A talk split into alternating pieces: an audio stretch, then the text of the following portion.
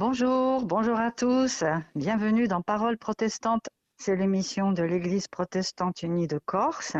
C'est Christiane Gio qui vous parle et je suis très contente de vous retrouver encore une fois tous et toutes euh, pour euh, eh bien parcourir ensemble les Écritures avec euh, le, soutien et la, comment dire, euh, les connaissances de notre pasteur Marie-Odile Wilson. Bonjour Marie-Odile. Bonjour Christiane, bonjour à tout le monde. Oui, des, connaissances, mais que je nourris moi aussi hein, euh, avant de vous, de vous les restituer un, peu, un peu plus un peu plus succinctement de ce que j'ai trouvé. chez un théologien qui s'appelle André Lacocque et qui a publié un commentaire euh, intitulé Le livre de Ruth, ce qui est normal puisque c'est justement le livre de Ruth que nous travaillons. Alors, aujourd'hui, nous allons, ben, nous allons poursuivre hein, euh, mhm. euh, avec un épisode assez surprenant. Hein, oui. on va dire ça comme ça. Euh, donc au chapitre 3 du livre de, de Ruth, et nous lisons les versets 6 à 15. Elle descendit donc sur l'air et fit tout à fait comme le lui avait commandé sa belle-mère. Bose mangea et but, et son cœur fut heureux. Et il vint se coucher au bord du tas. Alors elle vint furtivement, découvrit ses pieds et se coucha. Puis au milieu de la nuit, l'homme eut un frisson. Il se pencha donc en avant. Voici qu'une femme était couchée à ses pieds. Qui es-tu? dit-il. Elle dit, C'est moi, Ruth, ta servante. Épouse ta servante, car tu es racheteur. Alors il dit, Béni sois-tu du Seigneur, ma fille. Tu as montré ta fidélité de façon encore plus heureuse cette fois-ci que la première en ne courant pas après les garçons, pauvres ou riches. Maintenant donc, ma fille, n'aie pas peur. Tout ce que tu diras, je le ferai pour toi. Car tout le monde chez nous sait bien que tu es une femme de valeur. Maintenant, il est vrai que si je suis racheteur, il y a cependant un autre racheteur plus proche que moi. Passe donc la nuit. Au matin, s'il te rachète, bon, qu'il rachète. Mais s'il ne désire pas te racheter, alors moi, je te rachèterai aussi vrai que le Seigneur est vivant. Couche-toi jusqu'au matin. Elle se coucha donc à ses pieds jusqu'au matin. Mais elle se leva avant qu'on puisse se reconnaître l'un l'autre, car il disait qu'on ne sache pas que cette femme est venue sur l'air. Il dit donne la, cape qui est sur toi, tiens-la. Elle l'attend donc. Alors il mesura vingt litres d'orge et en chargea. Puis il rentra en ville. Voilà, donc euh, une, drôle d'histoire. Euh, en fait, euh, bah, Ruth obéit donc à ce que lui a suggéré de faire sa, belle-mère. Et donc au verset 6, on a vraiment un récit très sobre et succinct hein, de, de la venue de, de Ruth. elle fit tout ce que sa belle-mère lui avait ordonné. Bon, voilà. rien n'est dit de son ressenti, de ses émotions. Euh, là où pourtant, ben, elle joue gros. Hein. C'est son avenir, c'est leur avenir, c'est sa réputation. Enfin, c'est tout un tas de choses là qui se jouent, sa sécurité éventuellement. Euh, et bon, on a juste ce petit verset très très très très sobre. Et puis, euh, donc au verset 7, on a notre Bose qui, bah, après, après avoir passer un, bon moment, il va dormir sur l'air de battage, donc euh, conformément à ce que Noémie avait prévu. Alors, ce qui exclut l'hypothèse du choix de dernière minute de celui qui ne serait plus en état de rentrer chez lui après, après de tels, mmh de mmh tels, un tel banquet, euh, certainement bien arrosé. Alors, pourquoi dort-il là? Soit il est là pour veiller au grain, au sens tout à fait propre, hein, qu'on ne vienne pas lui piquer ce qui a été vanné, mmh. euh, mmh. puisqu'on nous dit qu'il dort euh, près, du, près du tas. Hein, donc, euh, mmh. Soit, selon le Midrash, donc les commentaires rabbiniques, en se référant au livre d'Osée, on en avait déjà euh, parlé la, fois dernière, euh, qui décrit les aires de battage comme des lieux d'idolâtrie et de fornication. Euh, on, lira le, le, verset. Il serait alors là pour maintenir la moralité des lieux, alors pour veiller au grain, mais d'une autre manière. Et, et c'est dans Osée au chapitre 9, le verset 1.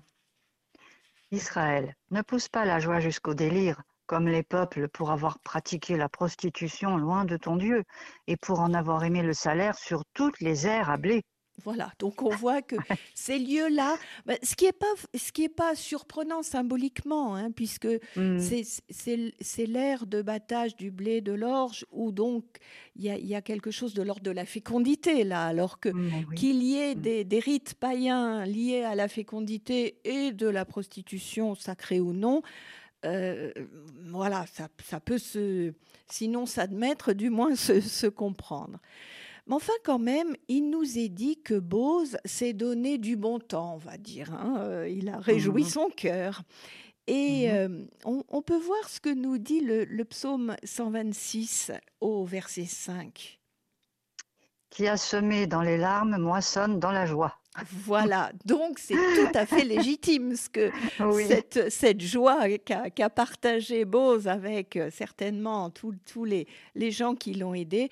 La récolte est bonne, euh, ils, se sont, ils se sont réjouis ensemble et le voilà maintenant qui dort donc euh, profondément après ces semaines de, de, travail intensif et cette, cette belle fête finale. Et voilà que Ruth vient euh, furtivement et lui découvre les pieds. Alors, mhm. on avait dit la dernière fois que les pieds, c'était peut-être pas les pieds, hein, mais voilà, et elle se couche contre lui, ce qui, dans un premier temps, ne le réveille pas. Et au verset 9, voilà que vient le milieu de la nuit. Le milieu de la nuit, c'est leur critique, hein. leur critique mmh où tout peut arriver. Euh, et, on a de multiples, de multiples exemples dans nos textes bibliques où, c'est ce, temps-là qui est, qui est un temps, euh, on peut dire, où le passé et le futur se rejoignent. Quoi. Il, se passe quelque chose là, il peut se passer quelque chose. On peut aller voir par exemple euh, ce qui se passe dans le livre de Job au chapitre 34 au verset 20. En un instant, ils meurent en pleine nuit, le peuple s'agite et ils disparaissent. On écarte un potentat sans qu'une main se lève. Voilà, c'est le moment où, où, tout peut arriver.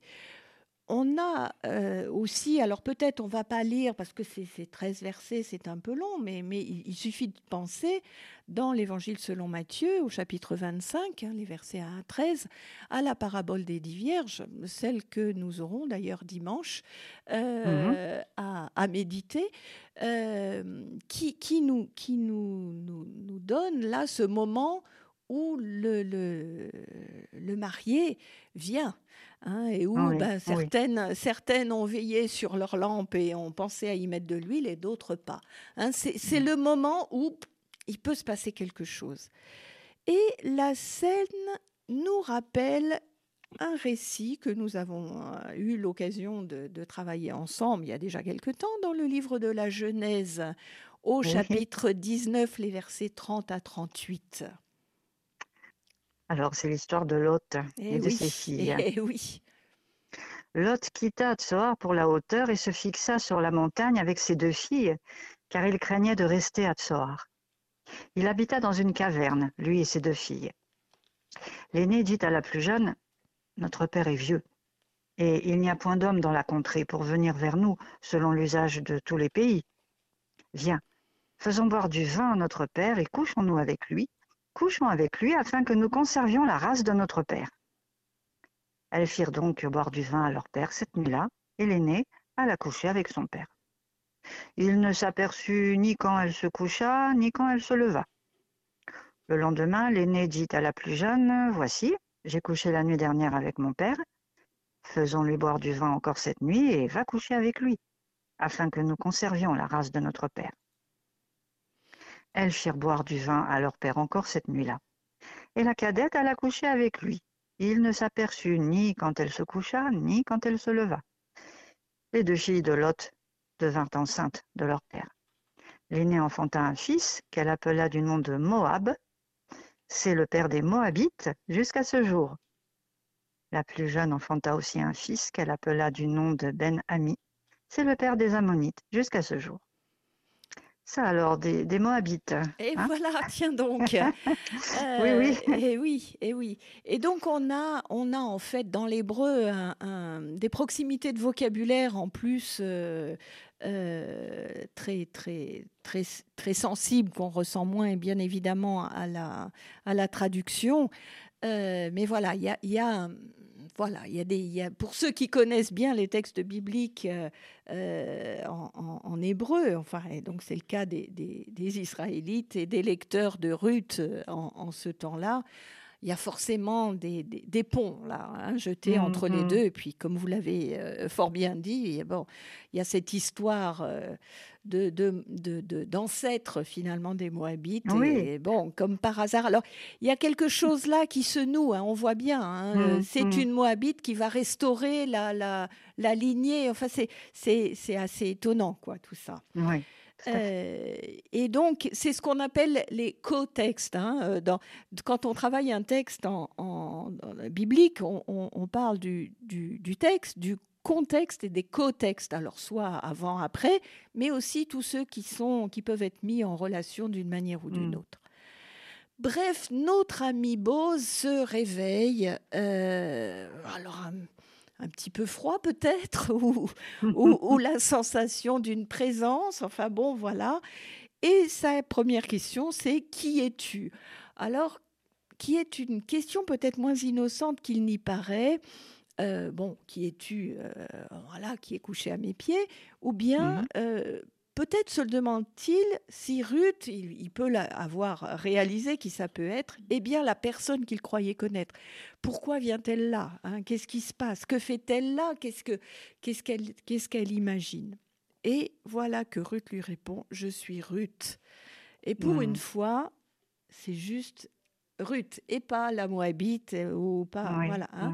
elle accède enfin au rang d'une personnalité indépendante d'un individu non plus désigné par son origine ou son lien avec euh, Noémie.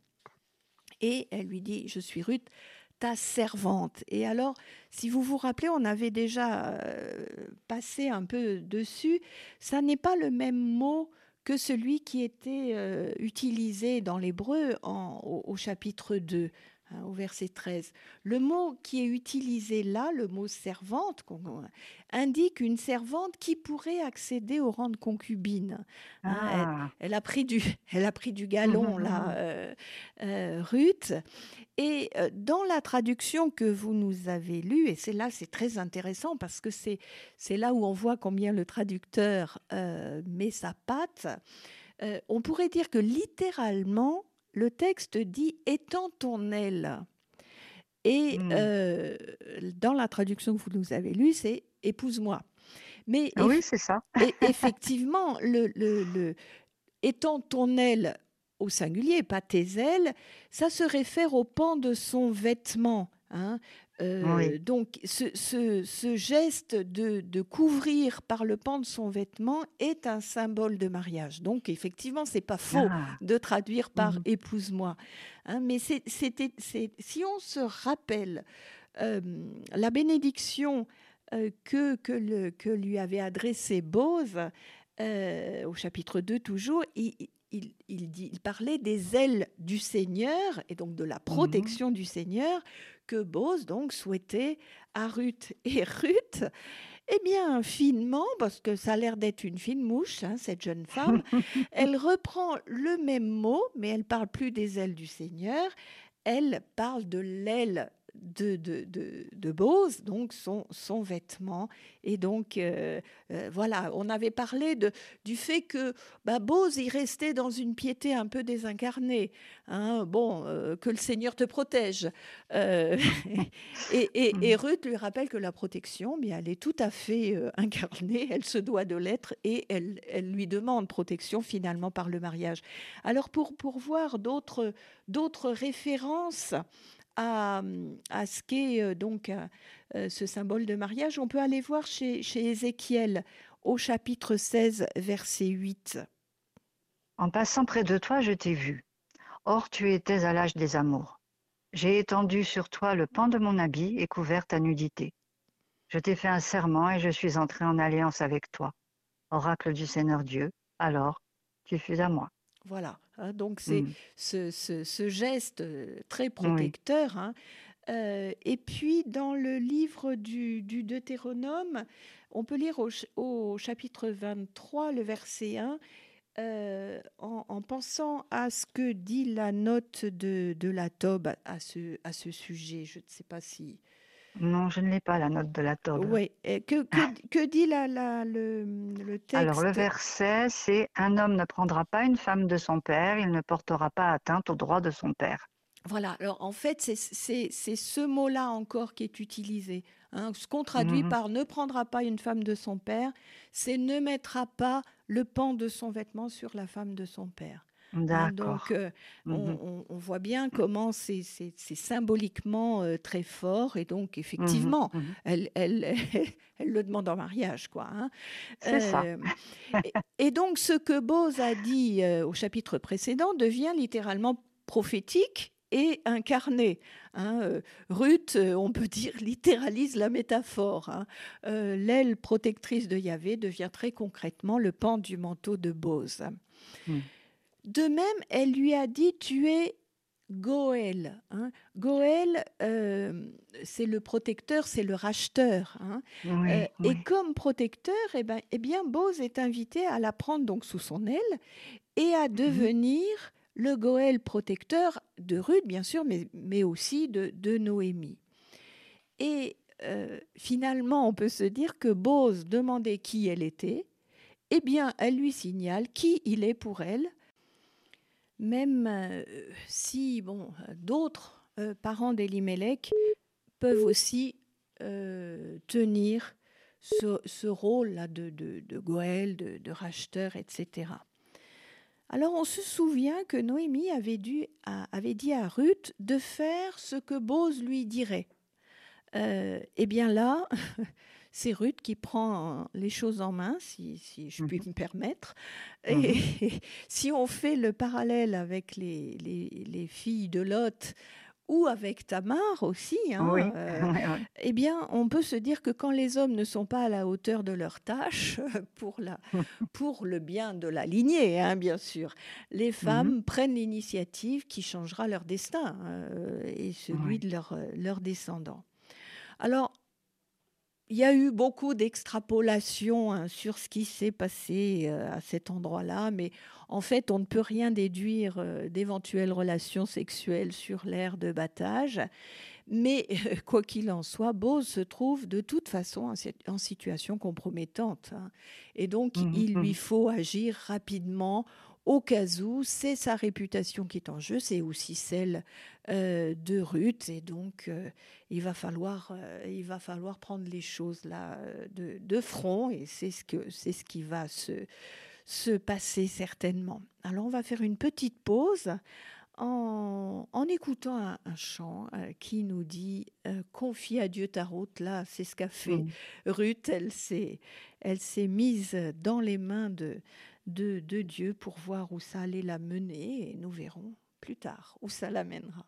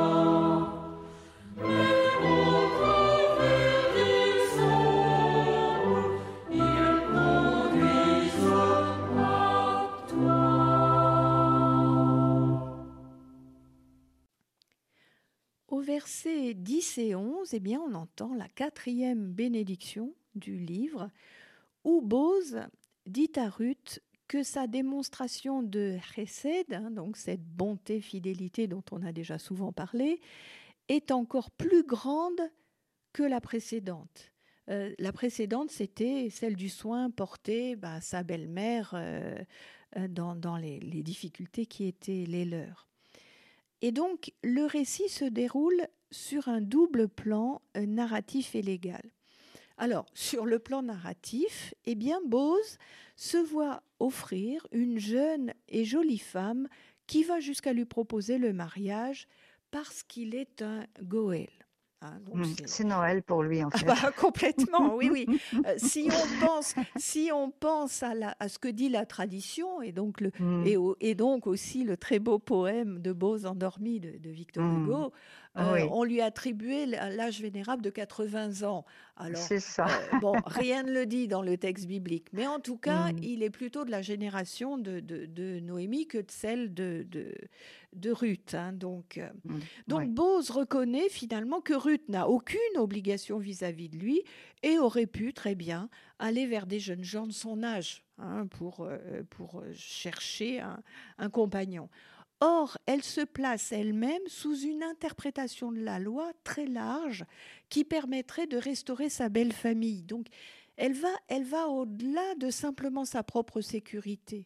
Hein, euh, c'est pas ah, bon, bien sûr, ça fait partie des choses importantes, mais mais c'est pas vers ça qu'elle va en priorité. Son offrande d'elle-même est donc aux yeux de Bose un acte de charité. Euh, elle se substitue à sa belle-mère pour restaurer la famille en s'offrant donc à un homme de la génération de sa belle-mère. Hein, elle, fait elle, elle, fait vraiment euh, elle, prend fait et cause finalement pour sa belle-mère euh, au-delà de, de, ce qui pouvait être attendu d'elle. Hein. Elle n'est pas allée, dit Bose, auprès des jeunes gens, euh, ce qui peut aussi signifier qu'elle ne s'est pas livrée à la débauche non plus. Mmh mmh. soit sans crainte. et donc, quelles, pourraient être les craintes de, Ruth? Bah Déjà, elle pourrait craindre qu'il la refuse. Hein, euh, euh, pour le moment, il n'a rien répondu, mais aussi qu'il profite de l'occasion. Euh, elle s'offre et, mmh elle pourrait mmh perdre sa réputation. Mais Bose la reconnaît explicitement comme honnête femme et la respecte comme telle. il dit que chacun la reconnaît comme femme de valeur et en fait, c'est sa recette, donc cette bonté, cette fidélité, cet engagement qui lui donne à nouveau ce prix. Alors, il parle de la porte de mon peuple. Alors la porte de mon peuple, de, son peuple, de la population du, de, Bethléem, hein, euh, mhm. pas, pas, au-delà, ce serait euh, quelque chose comme le conseil municipal, mais aussi le corps judiciaire des anciens euh, qui se réunissent effectivement à la porte de la ville euh, c'est le lieu où la justice sociale est exercée et euh, envers euh, les étrangers, les veuves, les orphelins, les déshérités. C'est là où on traite de toutes ces difficultés qui peuvent atteindre le corps social et où on essaye de faire justice. Au verset 12, ben, le langage de Bose devient un petit peu euh, chaotique. Alors si on traduisait mot à mot, ça donnerait quelque chose comme ⁇ Et maintenant, s'il est certes vrai que si je suis un racheteur, euh, on a l'impression qu'il réfléchit à voix haute. quoi. Hein. il, il, cherche ses mots euh, parce qu'il sait très bien qu'il n'est pas le Goël, le racheteur de, premier rang, hein, celui qui, doit, qui doit se proposer en premier, mais sans doute maintenant aimerait-il pouvoir épouser Ruth, hein, après cette, belle, cette belle proposition qu'elle lui a faite. Mais voilà qu'il y a un plus proche. Alors c'est là où on rentre dans le, le, le, le côté légal hein, de la chose. Hein. Euh, et ce que le lecteur apprend seulement là. c'est un rebondissement. Voilà, voilà. Euh, mmh. Donc Bose veut Ruth, mais dans l'état actuel des choses, il ne peut l'avoir. Mmh. Or, si Noémie, qui elle euh, sait bien tout cela, a choisi Bose par rapport à un tel, hein, c'est comme ça que, qui sera désigné ce, mmh. cet autre Goël potentiel, c'est bien qu'elle lui reconnaît une capacité plus grande à interpréter la loi généreusement. Et il va y en avoir besoin, effectivement. Euh, et en fait, le livre de Ruth combine dans le récit la loi du Lévira et celle du rachat-rédemption. La, Lévira, la loi du Lévira, eh bien, euh, euh, c'est elle s'impose, si vous voulez, simplement aux, frères qui vivent ensemble. Hein. Donc, en Deutéronome 25, 5, on pourra le, lire, ce sont des, frères finalement qui n'ont pas divisé entre eux l'héritage paternel reçu. Hein, mhm. et donc que bah, le frère survivant épouse euh, la, femme de, celui qui est décédé pour lui faire des enfants, bah, ça, on va dire que ça reste dans la famille. quoi. Hein, donc, du, mhm. coup, du coup, en réalité, euh, Bose n'entre pas dans ce cas de figure. Il n'est pas le frère de, de, de euh, bah, ni, ni, même d'Elimelech, non, mais ni même de, euh, de, de, de, Mahalon. Ou, euh, mmh hein, donc, c'est autre chose. Donc, il y a, y a celle du, du rachat, qui est le rachat d'un champ, le champ d'Elimelech, dont il sera question au chapitre 4. Euh, et dont on ignorait tout jusque-là, hein, euh, qu'on mmh mmh apprendra à ce moment-là, euh, n'est plus du devoir seulement du plus proche parent. Et donc, en faisant la jonction entre ces deux lois, celle du, du, Goël et celle du Lévira, eh bien, on élargit, on élargit l'esprit de la loi, qui, mmh et ça devient l'idée que un héritier X du défunt peut entrer un jour en possession de la propriété familiale, mais finalement pour la transmettre à, cet enfant qui aura été fait et qui poursuivra la. Donc vraiment, on ouvre, on ouvre bien plus largement. Mmh. Donc, Bose n'étant pas le plus proche parent, eh bien, les liens du sang passent euh, dans les dans l'esprit de, de, Noémie, mais, mais euh, auquel finalement euh, euh, Bose va adhérer, les liens du sang passent après un autre critère qui tient finalement au choix de Dieu, puisque on se souvient que Ruth est allée euh, par hasard dans le champ de Bose. Hein. donc euh, c'est c'est le choix de Dieu au départ, puis on pourrait dire ratifié par Noémie et, pris, en, pris en main aussi par, par Bose. Et donc au verset 13, en même temps que Bose invite Ruth à passer la nuit auprès de lui, il reconnaît que leur relation n'aura peut-être pas de lendemain. Hein, il sait qu'il y, en a un autre. Donc il est face à un dilemme. Il est un honnête homme, Ruth est une honnête femme. Il n'a pas l'intention en l'état de profiter de l'offrande de Ruth. Mais renvoyer Ruth maintenant, eh bien, ce serait offensant, hein, ce serait rejeter son offrande, euh, cette offrande d'elle-même quand même, mmh et puis mmh la mettre peut-être euh, en danger, hein, euh, de la faire rentrer chez elle de nuit. Il pourrait lui, lui arriver des, des, des, problèmes, surtout après l'ambiance de fête, etc. Au verset 14, eh bien, l'ambiance est un peu confuse. L'expression coucher avec apparaît huit fois hein, dans les versets 4 à 14, mmh, mmh. ainsi que la racine du verbe connaître. Hein. donc, on voit qu'il y, a quand même euh, quelque chose d'une ambiance, euh, euh, on va dire, prémaritale. Mmh, Ruth passe la nuit au pied de Bose. Et elle repart furtivement au petit matin euh, pour euh, bah, ne pas être vue. Hein. Euh, sa, sa, réputation est en jeu, comme celle de Bose aussi, bien évidemment. Et avant de repartir, Bose, au verset 15, lui fait à nouveau don de grains pour Noémie et il le fait généreusement. Hein. Mmh. Euh, c'est un, c'est pas un petit sac qu'il lui donne. Il remplit son, son, son châle, sa cape, son voilà. Et là encore, il y a, y a, un côté un peu, un peu symbolique mmh. quand même dans, dans l'affaire. Hein. Ruth porte cette semence, hein, ces graines, données par Bose, et elle les apporte à Noémie comme mmh finalement un symbole du but qu'elle s'est fixé, donner une descendance à sa belle-mère. Hein, donc on voit combien c'est subtil. Hein, euh, en racontant sans raconter tout en racontant, mais en, laissant quand même entendre que non, non, c'est une honnête femme et lui un honnête homme, donc il ne s'est rien passé, mais en même mmh. temps, ben ils ont passé la nuit ensemble quand même. Ils ont passé la nuit ensemble et il y, a déjà quelque chose qui se, qui se noue entre eux euh, mmh. et comme une promesse mmh. aussi, hein, avec ce don de, cette, de, ces graines, de cette semence ah euh, que, que, que, Ruth ne garde pas pour elle, mais donne à sa belle-mère. Donc c'est bien une descendance pour sa belle-mère dont elle dont elle se fait la, la, la, championne, quoi. Hein. C'est mmh. ça son objectif. Donc, eh bien voilà, on va s'arrêter là pour, euh, pour aujourd'hui. Nous, nous continuerons la, semaine prochaine euh, euh, pour voir jusqu'où ça va aller, cette histoire. Et donc, peut-être nous pourrions relire ce, que, ce que nous venons de travailler, donc au chapitre 3, les versets 6 à 15.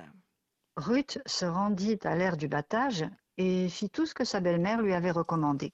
Bose mangea et but, ce qui le mit d'excellente humeur. Puis il alla se coucher à l'écart de son tas de gerbes. Ruth s'approcha sans bruit, écarta la couverture et s'allongea à ses pieds. Au milieu de la nuit, Beau se réveilla en sursaut, il se pencha en avant, et voici qu'une femme était couchée à ses pieds. Qui es-tu? demanda-t-il. Elle répondit C'est moi, Ruth, ta servante. Veuille me prendre sous ta protection, car tu as à mon égard la responsabilité du proche parent qui a droit de rachat. Bose le déclara, que le Seigneur te bénisse, ma fille. Cette preuve de fidélité que tu viens de montrer est encore plus grande que la précédente. En effet, tu n'es pas allée auprès des jeunes gens, riches ou pauvres. Et maintenant, ne crains rien, ma fille. Je ferai pour toi tout ce que tu me diras, car toute la population sait que tu es une femme de grande valeur. Il est exact j'ai à ton égard la responsabilité du proche parent qui a le droit de rachat, mais il existe un homme dont le degré de parenté avec ta famille est plus proche que le mien. Passe la nuit ici, attendons demain matin. Nous verrons s'il veut exercer son droit de rachat à ton égard. Si oui, qu'il le fasse. S'il ne le désire pas, je l'affirme aussi vrai que le Seigneur est vivant, j'exercerai mon droit de rachat à ton égard. En attendant, reste couché jusqu'au matin. Resta couché au pied de Bose, mais elle se leva avant l'heure où l'on peut reconnaître quelqu'un. Pose se disait, il vaut mieux qu'on n'apprenne pas que cette femme est venue à cet endroit. Il lui dit, enlève le foulard que tu portes et tiens-le bien. Elle le tint, et il lui versa six mesures d'orge qu'il l'aida à charger. Ensuite, il retourna à la ville.